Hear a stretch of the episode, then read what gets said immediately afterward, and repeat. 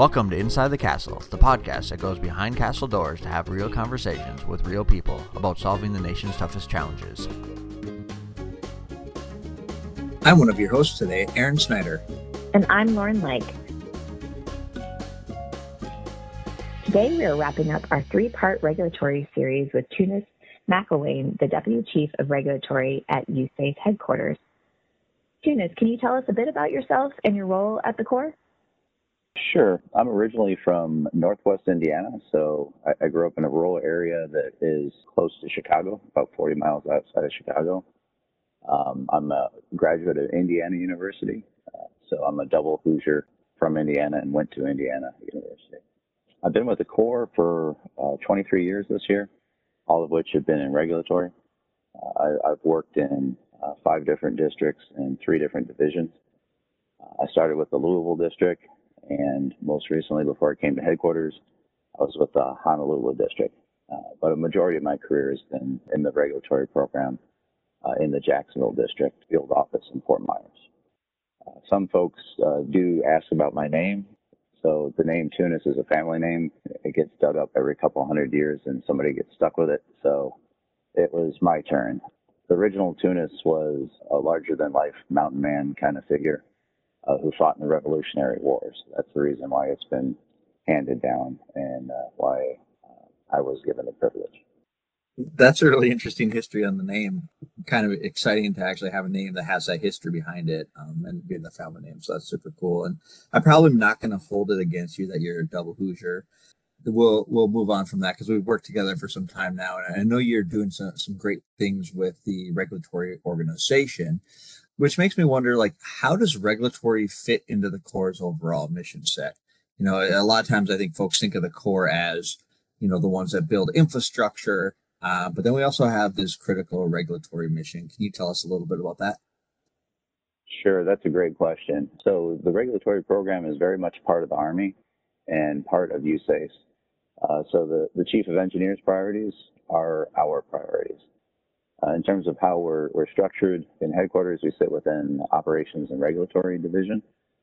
So the, the, the main thing that is different from our workload than the rest of the Army Corps of Engineers Civil Works is we review the work of others.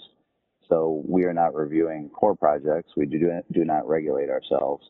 Uh, we are regulating projects uh, that others propose to, to construct that fall within our jurisdiction. So uh, I guess to sum that up, we review construction projects by others that involve regulated activities that fall within our jurisdiction, uh, which would be navigable waters, their tributaries, and adjacent wetlands. So as you can imagine, we're a very visible component of USACE uh, since we review projects by others, and then we also coordinate with outside agencies. So the, the regulatory program is committed to, to protecting the nation's aquatic resources and navigation capacity while allowing reasonable development through fair and balanced decisions. So, Tunis, you mentioned that the regulatory mission area is a very visible component of the Corps. And we often see this in news articles and things like that as regulations change under different administrations and different organizations over time. So, can you talk about how the regulatory staff has to remain flexible with all the updates and changes to the regulations. I know, for instance, waters of the U.S. have been um, that specific rule has changed over time. And so, how do you all, as a missionary of the Corps, deal with all these changes? You're correct in that um, our program is going through an unprecedented rate of change. I would say we deal with it um, as a team. You know, here in headquarters, uh, we work together as a team, and then we work with divisions and districts. We try to kind of uh, look at things from a scientific approach and figure out tools uh, that we can use to uh, remain flexible. It's a lot to keep track of uh, in the last year. Uh, you mentioned waters of the U.S. In the last few years, we've had changes related to what constitutes our jurisdiction, which is waters of the U.S. The water quality certification that EPA has, that rule has changed, and that affects our programs. A lot of our permits need water quality certification. Uh, our nationwide permits have changed. The National Environmental Policy Act has changed. All of this is um, unprecedented. These are things that have been in place. Most of most of the uh, have, the 4-1 rule, for example, was in place for 50 years. As far as how we deal with it, we've got great folks. Uh, we do ask a lot out of our folks. We've got a, a dedicated team throughout the regulatory program uh, that's passionate about about what we do and effectively serving the regulated public. So I guess in, in short, the, the shortest answer is uh, teamwork, how we, we adapt most effectively. Thanks, Tunis. I think it may have been easier just to ask you what has not changed. It might have been a shorter list than what's changed for you guys over there. So definitely dealing with challenges and, and change didn't stop at, you know, changing the regulations and rules. It also, you know, continued with the pandemic and just how staff interacts with each other and how did the pandemic affect your organization and the ability to carry out the mission? I mean, everybody before was in the office working together and maybe field visits. Um, now everybody was working from home for a while. How did you guys deal with that? I would say very effectively. You, you know, in the regulatory program, we're constantly meeting with with other agencies and applicants, not always in person. So uh, over the years, we've adapted and used tools like WebEx and things like that to our nature, uh, to our advantage. Usually, regulators are also serving on PDTs within the Corps, and often very much not in the same location. I, I feel like we we adapted quickly, uh, and we've done very well and uh, if anything, I think our rate of communication has has improved. We were able to schedule more meetings in a day because we're not traveling. The downside to that is it's easy to overschedule. You know, we try to work with folks not to get stressed out and make sure they're taking time uh, for themselves and, and, and not just working uh, all the time. But but I, I would say it was an easy transition for us, both in headquarters and the field you know, we're, we're, using the technology that's available to allow us to, to telework to the maximum extent possible. But I, I, will say there are some instances where there's no uh, substitute for meeting somebody face to face and talking through rough issues. And there's no substitute for you know, good old fashioned field work. So those two things did suffer a little bit over the last uh, few years. You know, we're back to being able to travel and get out in the field. Uh, so I'm, I'm really proud of the regulatory program as a whole and how we've adapted to the challenge of, working remotely. You talked about the adapting that you all did during the pandemic, and now we know that regulatory is doing an organizational refresh to help be better prepared for the future and what might come. Can you talk a bit more about that? You know, was it the pandemic that brought this organizational uh, refresh on, or was it something else? And and what are you all doing to be better prepared for future conditions and, and future situations going forward?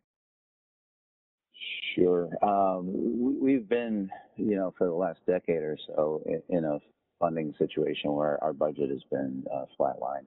So that has hindered our ability to do a lot of things that we'd like to do. But with the funds related to the Infrastructure Investment and Jobs Act. Uh, we've dedicated uh, ourselves to uh, transforming uh, how we do business. Uh, so I guess the, the best way to sort of frame that up would be uh, using the chief's priorities of people readiness, partnerships, and innovation. So in terms of the, the Infrastructure Investment and Jobs Act funds or IIJA funds, with people, we're using those funds to transform how we manage our workload. So we're working with divisions and districts to develop regional support centers to help balance workload between districts. In terms of readiness, uh, we're working with the districts to host recruit, recruitment events. So things like uh, Yello is a new platform for us, but we're using that to fill critical vacancies. And also in terms of readiness, we're also using some contracts uh, to support some things that we never have before. Uh, so these are support functions that are not inherently governmental. In regulatory, we would always make the decision, but uh, not everything that leads that decision has to be done by us. So we're we're using some contract support to do do some things, and we're looking at uh, ways to expand that to help the, the regulators in the field. In terms of partnerships at the federal level, here in headquarters, uh, we partner with the U.S. Fish and Wildlife Service, National Marine Fisheries Service, EPA, and Coast Guard, just to name a few. And we're working on things like national MOUs. Uh, at the division level, we're working on things like regional biological opinions, and at the district level, things like uh, local programmatic agreements and tools uh, that help us get through consultation for things like endangered. In terms of innovation, uh, you know, we're working to develop centers that would support the division and district. So that's sort of a regulator without borders concept that would allow us to shift the work around regionally and help balance the workload. Um, other innovation uh, the ideas that we that we that we've done and we're working on uh, related to technology. We have a national regulatory viewer, uh, which is like um, a GIS-like tool uh, that our regulators can use. Uh, we're developing an applicant request system where uh, we're trying to get applications electronically and tie in our database a little bit more and other things like that. And we're also updating our database form to evolve and stay current and uh, do things that capture the data we need, but also help uh, the regulators in the field to keep in line with the, the chief's priorities. Our, our version of winning, is like a safe workforce, increased staffing, balanced workload, best tools available for the field, developing the next generation of leaders within the regulatory program, and uh, increased partnerships. So all of that should result in an effective and efficient implementation of the regulatory program nationally. Thanks, Tunis. It, it, sounds like Redwood regulatory has an awful lot on its plate, and I know you have you know really good staff in the field, and um, it's really kind of a thankless job. I feel like you know when you guys make the news for regulatory, it, it's not a positive uh, news article; it's a little bit controversial. So, you know, we've talked a lot about those challenges and what you're doing, but kind of like looking ahead to the future, what kind of challenges and opportunities do you see for the regulatory program? And, you know, in the future, what does success look like? Yeah, so challenges, uh, I, I, would say the the transformation we're going through uh, that I just talked about is a challenge, but I think it's also an opportunity to improve. Uh, but you know, change is um, not always not always easy.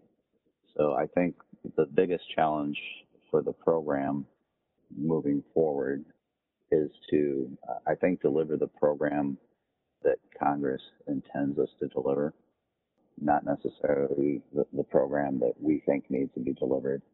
We're a passionate program. We, we feel uh, strongly about protecting aquatic resource, and we need and we have ideas about how we personally may feel it should be delivered. I think the challenge for us is to deliver the program in the way that we're being told to deliver it, which means it may not always align with personal viewpoints on things. You know, as professionals, we always have to kind of, you know, keep our personal opinions to ourselves because we are impartial in our permit reviews. Uh, you know, we don't take the side of the applicant. Uh, you know, it's an objective review. I think the biggest challenge is delivering the program in a way that's effective and efficient while also balancing personal beliefs and views about how we implement the program.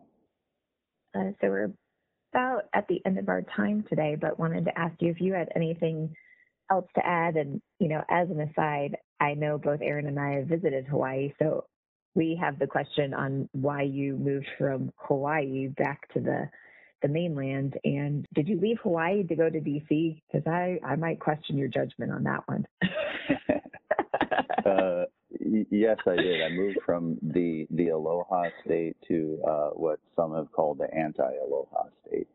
Um, in, in, all seriousness, uh, I, I, did enjoy my time in Hawaii. It was always uh, meant to be a term uh, assignment, so it was never a long-term assignment. The, the folks out there were great. I, I think I, I, learned a lot about different perspectives while I was there and what it means to relate to people as people. So I, I, personally learned a lot, uh, worked with a great team uh, of regulators out there. But in terms of, of why, uh, it was just a career evolution. So that, that's what led me to headquarters and, and the ability to give back. So I, I've been in this program for 23 years and uh, it's been pretty good to me. And I feel like uh, uh, working with headquarters, I've got an opportunity to help shape the future of the program. And and that's something that's uh, important to me. That's how that transition occurred. No, that sounds good. That sounds like a good good reason to to relocate. Did you have anything else miss, you wanted I to do add? miss Hawaii. Yeah, I could understand, especially during the winter. I'm sure those dark and dreary winters. As far as adding anything else, I stand in awe of the regulatory, the folks in the regulatory program daily. The team in headquarters is, is fabulous. We turn around things in short order that, that I never would have thought possible.